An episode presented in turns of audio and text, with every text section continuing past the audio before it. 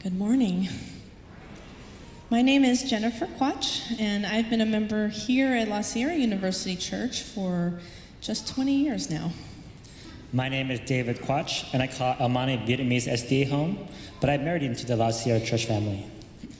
Our story is a long and complex one, uh, but this is a simplified, concise version, version for today. Psalm 62 5 My soul, wait silently for God alone, for my expectation is from Him. Jethro's story is all about waiting. I mean, it's so hard to remember. Like, I think you said you remember the first time we met was. Star Trek convention. That's what he likes to tell people, but it's not true. Our moms went to nursing school together in Vietnam, and so they've known each other for a long time. We kind of just got reacquainted at a friend's wedding, and then it kind of took off from there. Even before we got engaged, we actually talked about family and like would we want a family? How many kids did we each kind of want? So we thought, let's go ahead and just, you know, start right away. We, you know, we tried for a year before we went to the fertility doctor.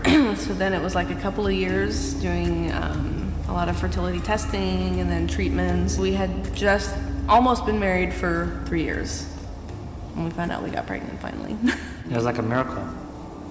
So we had a fetal echocardiogram scheduled and then a um, anatomy scan, so a full anatomy scan. And we found out that um, there was something going on with him. In the first trimester, everything seemed to be pretty normal. All the results were coming back essentially within normal limits. It's just uh, when she had her anatomy scan um, early on when uh, there was a suspicion.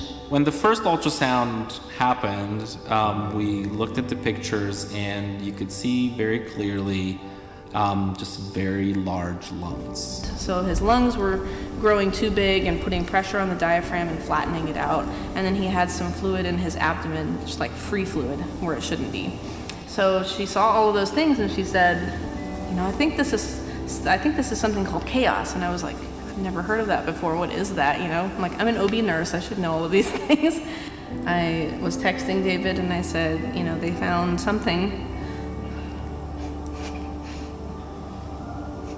you know, I texted him. I said they found something in the in the echocardiogram. There's something going on with his lungs. You know, I hear the words abdominal ascites and echogenic lungs, and I like I know a lot of what that means as an OB nurse, and so my mind automatically, of course, went to um, every single family that I had been with that I had to care for, where they had to lose their baby. I'd never heard of chaos. None of us had. It's so rare that um, it's not something that you hear about on a regular basis. CHAOS stands for, it's an acronym, it stands for Congenital High Airway Obstruction Syndrome. So the incidence of CHAOS is unknown just because it is so rare. Um, it was first described in the 80s, and there have been roughly 50 cases reported since then. Found out that it was really, really rare, and I thought, well, I don't know if I'm looking up all the right sources, maybe I could find more. Um, but it was just not enough information out there because it, it is actually so rare. So we couldn't even find any like research articles. There was no research done on this because they didn't have enough cases. to, to do any actual research.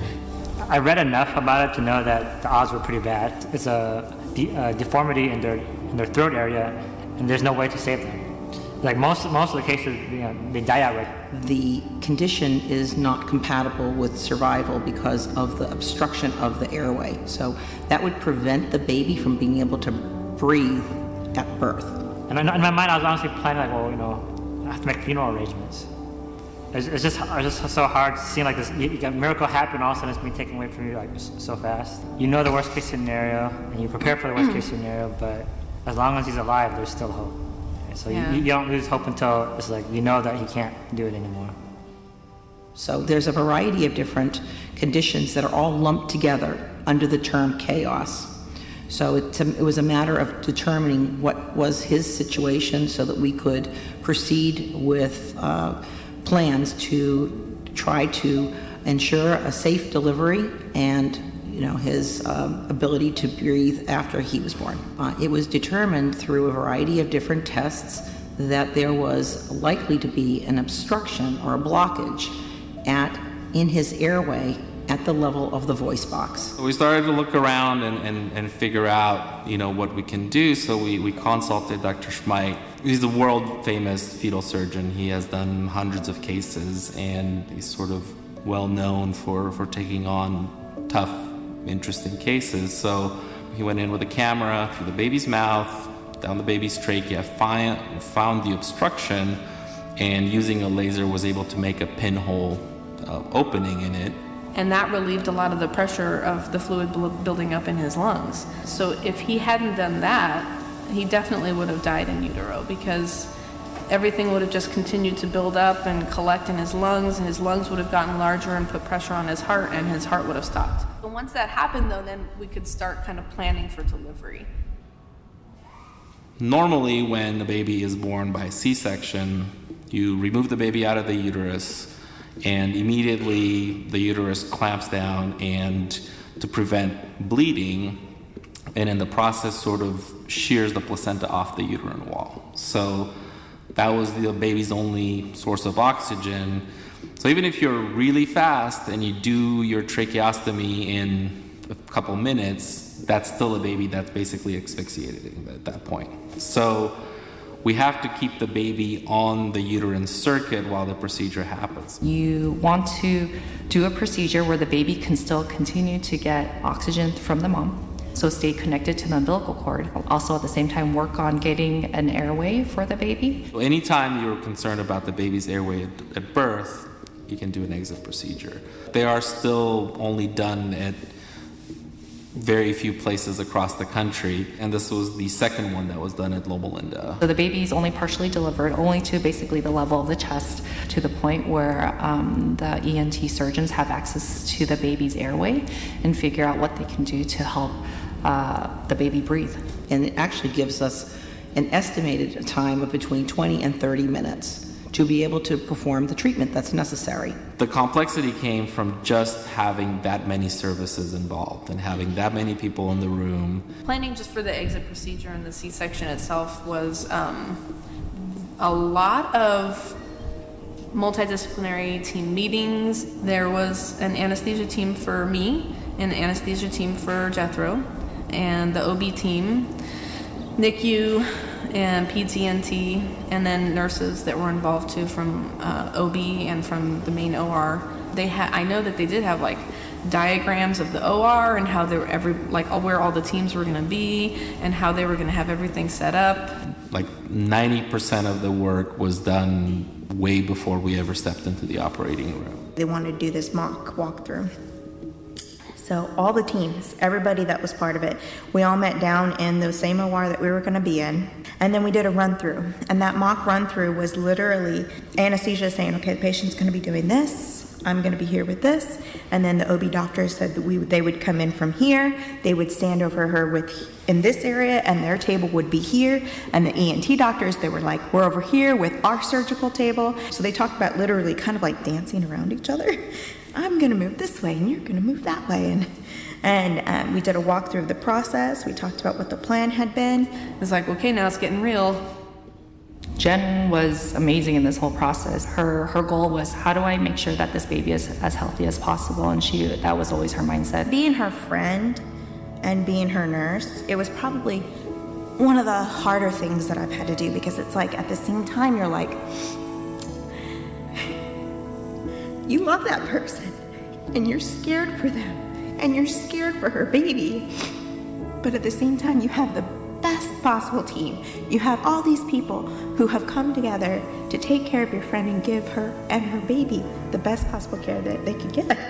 I remember um, getting set up for for the surgery and everything.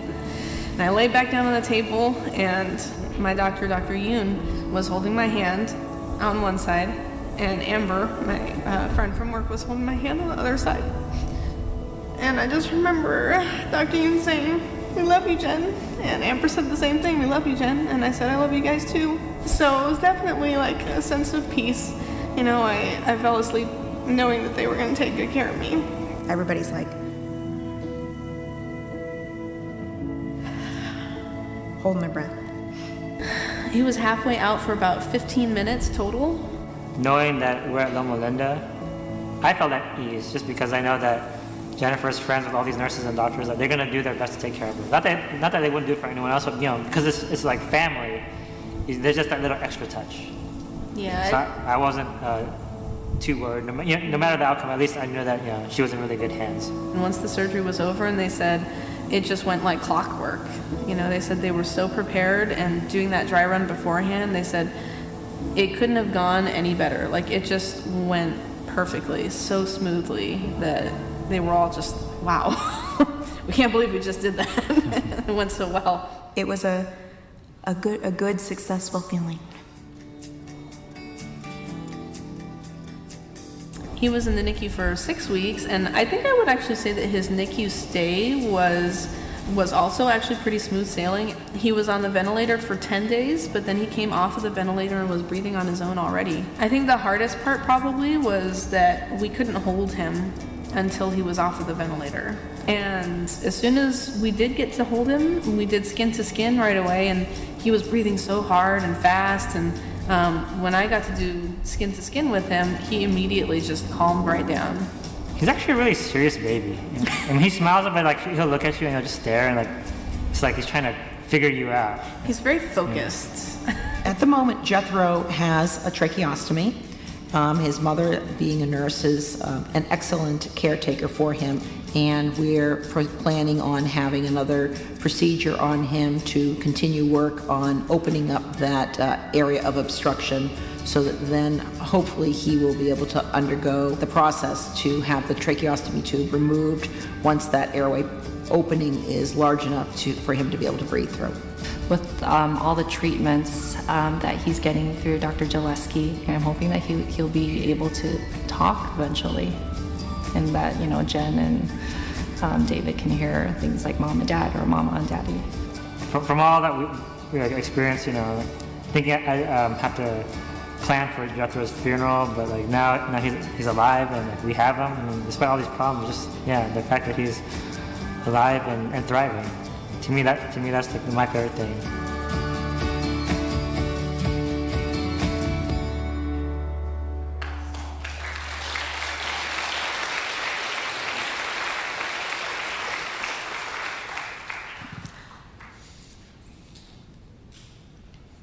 When Jethro came home from the uh, NICU, he came home with a lot.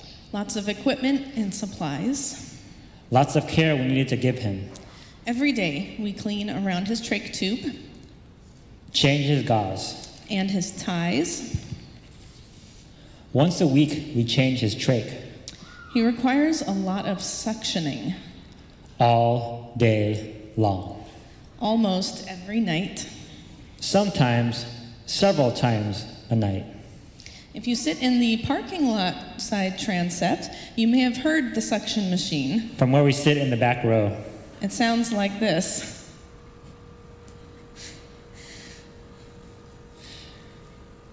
Jethro has had three procedures since he came home from the NICU.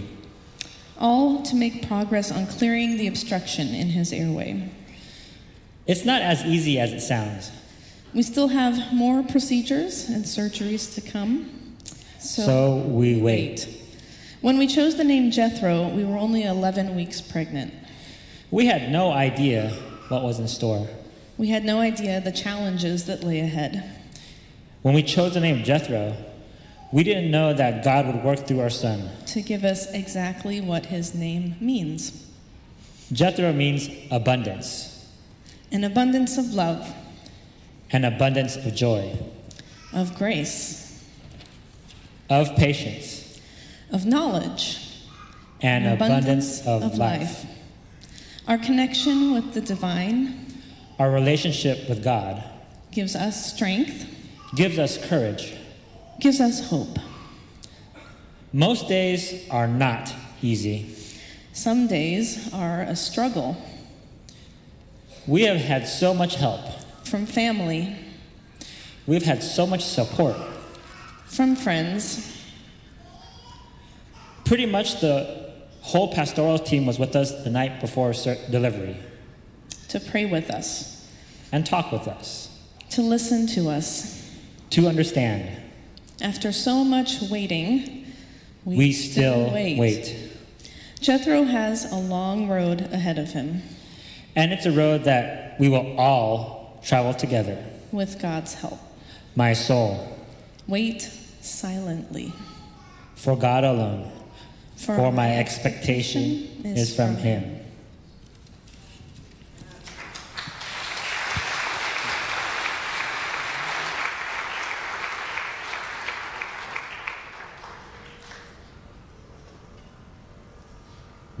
Isn't that incredible?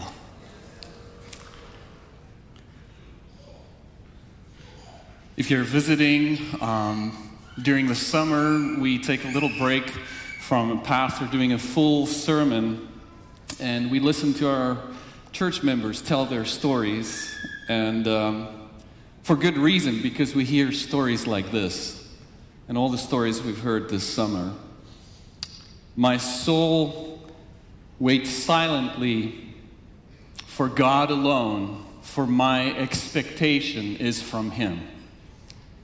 This is the framing device that David and Jennifer have chosen for their story they told today. My soul waits silently for God alone, for my expectation is from Him. Just for a few minutes, I want to unpack just this one verse from Psalm 65. Psalm 65, I encourage you to read it, is a beautiful psalm of trust in the hymnal of the Hebrew people, the Psalms. But we'll focus on just verse 5, since this is the verse they've chosen to anchor their story with. The interesting thing is, if you look at various translations of Psalm 62, verse 5, you will notice that the phrasing is a little different and the word choice is a little different for uh, different translations. The New King James Version, which uh, David and Jennifer has chosen, says, My soul waits silently for God alone, for my expectation is from Him. The King James Version says, My soul, wait thou only upon God, for my expectation is from Him. Similar, but it leaves out the silently.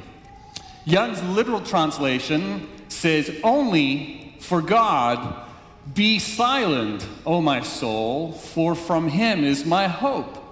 So we see they use the word hope there, and they don't use the word wait, they only use silent. And then again, we see in the New International Version that says, Yes, my soul find rest in God. My hope comes from him. And as you study the Hebrew word, damam, you actually see that these four words that you see on the screens are used throughout uh, the Hebrew scriptures when that word is translated into English. And it is interesting, I find, that the various translations and people who, who translate Bible differently choose the different words. As I was studying this a little bit more, you could actually use any of these words to translate the text. The word damam can mean to be still. The word can mean to rest. The word can mean to be silent and not speak. And the word can also mean to wait. And as I've listened to the story of Jethro and David and Jen's waiting, I cannot help but think that when we translate this verse, perhaps all these words are intended in our Christian experience. My soul, be still, rest, be silent, and wait for God alone, for my expectation is from Him. See, the psalmist talks about being confronted with turmoil in his life, and his turmoil is different than the chaos that David and Jennifer and their families experienced. His turmoil, turmoil was about a different kind of enemy, a physical enemy, and there was battle and there were thrones and all these kind of things. But as we dive into scripture, we know that the psalmist experience reaches across the pages into our experiences.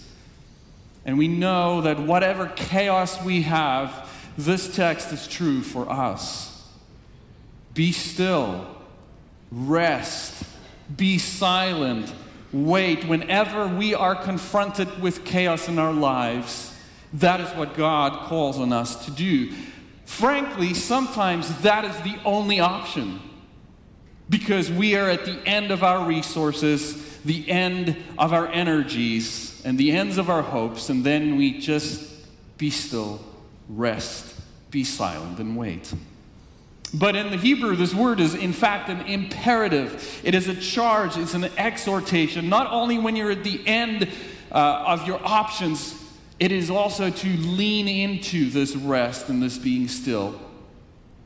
When I think of David and Jennifer's story, I don't know if you caught this. You can go watch this online again. To me, it is mind blowing the miracle of modern medicine.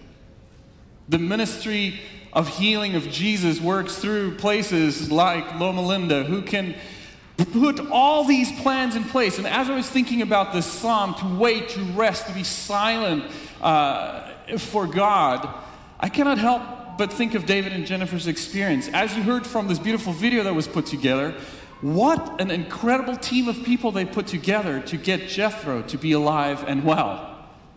With this graph, and the video scrolls down, there is more. You can probably not see it up close, but there's little smiley faces for each of these. I love that touch. Each of these physicians and nurses and medical staff, they're little. There were a lot of plans put in place in order to make this happen. Yet, with all the scurrying and all the busyness and all the plans, and you could see pages of instructions. And if you have time to read this later, you can see there's the if yes to the answer from the anesthesiologist, then this, da da da da da da da. If no, then David Nelson will initiate the amnioinfusion, uh, George will do this. It is an incredible plan that is set in motion to happen this. Yet, while all of this motion is happening, Jen is still She's quiet. She rests. She's resting. Now, David is resting also and waiting, but in a different kind of way. And so, David and Jennifer's experiences are perhaps the tension of what we experience in life. David is waiting to hear the news of his son. He's waiting to hear the news of his wife. He's waiting to hear the news. And I imagine, David, that your wait that day was an incredibly difficult wait. And the psalmist says, Be still. Sometimes that is your only option, like David. And sometimes you're forced into that. Jen had to be under anesthesiology. And to me, as I think about this psalm, this image to me is so powerful. God says, Be still, rest, be silent, wait. And as Jennifer is not aware of what is going on, there is so much activity that is happening. The psalmist invites us to be still, to rest, to wait, to be silent, for God is at work. Be still rest, be silent, and wait for God alone, for my expectation is from Him. The fascinating thing about the translation of this word damam is it can mean still rest, silent, or wait. In fact, the very root word means to be astonished. I wanted to use the word dumbfounded, but it's not the word we use too much anymore. But to be dumbfounded, to be speechless and overwhelmed by the, the, the, the, goodness and graciousness and the bigness of God's work, to be dumbfounded. So God says, Be still, rest, be silent, wait, be astonished while you are quiet and resting in me with this amazing grace that I have. So the invitation from the psalmist is to wait, to be silent, to be still, to rest in God and be astonished. I think we're all astonished at the miracle of Jethro. And we can praise God for that. So be still, rest. And then in the psalm, there are two choruses.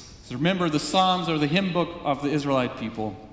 There are two choruses verse 2 and 3, and then 5 and 6, from which David and Jennifer had chosen them. And it's interesting, the chorus is repeated twice in the psalm, and the first and second chorus are almost identically, except for two words that are changed. And so it's the first chorus says, Truly, my soul finds rest in God, my salvation comes from, the, from Him. Truly, He is my rock and my salvation. He is my fortress. I will never be shaken. And then in verse 5 and 6, when this chorus is repeated again, it says, Yes, my soul find rest in God. My hope comes from Him. Truly, He is my rock and my salvation. He is my fortress. I will not be shaken. So, the first chorus, we have to use the use of the word salvation. And the second chorus, we have the use of the word hope. Now, these two words are very similar, but I think it is beautiful that the psalmist uses this chorus and slightly adjusts the meaning. For as we look at the word salvation, in this psalm, the salvation that the psalmist talks about is about the past and the present. The psalmist looks back at how God has saved him and is saving him in this situation. So the first chorus talk about God's action and that we can rest in God's past and present actions that are visible to us, that are tangible, that we have experienced and that we have come through. But the psalmist is as human as you and I are and know that we are in the process of waiting continually. Things, we wait, things resolve, and then we wait some more. So the psalmist knows we can lean on the past and the present of God's sure and certain salvation. And then we can look forward with hope. Because while salvation is rooted in the past and the present, our hope is in the future. That God is our hope, God is our expectation. And so the psalmist says, My soul, be still, rest, be silent, wait. For my expectation and my hope is from Him. And then, lastly, my soul, be still, rest, be silent, wait for God alone, for my hope and my expectation is from Him. This is not any of our doing, the psalmist wants to remind us you need to be still, you need to rest, you need to be silent, you need to be wait, waiting. For God alone is your expectation and hope. But he adds the emphasis because it is all from Him. This hope and the expectation is from God. And so, because we have this grace that God lavishes on us, we rest in Him because it comes from Him. By the way, note that in Psalm 62 there is no timeline. There's no timeline that says if you wait for this long, this will happen. The psalmist simply says, Be still, rest, wait, be silent, for God alone, for my expectation and hope is from Him. If the story of David and Jennifer and Jethro and their family tells us anything, it is that we can wait, enjoy, and, and, and, and lavish in God's past and present actions, and continue to hope for God's grace in the future. They have a long journey ahead of them, but the promise from Scripture is that their hope and their expectation is from God. One last thing, David, I love this line that you said in the video, and I don't know if you caught that. What a beautiful experience when you're facing chaos in your life and this specific medical procedure to have your colleagues, your coworkers, and friends be in the operating room with you. And the last thing they say is, We love you. And I love, David, you had said, because of that, of the friends and the colleagues, no matter the outcome, David said, no matter the outcome, I know we're in good hands. My soul, be still, rest, be silent, wait for God alone. For my hope and my expectation is from Him. And no matter the outcome, we, you and I, are in good hands. Amen.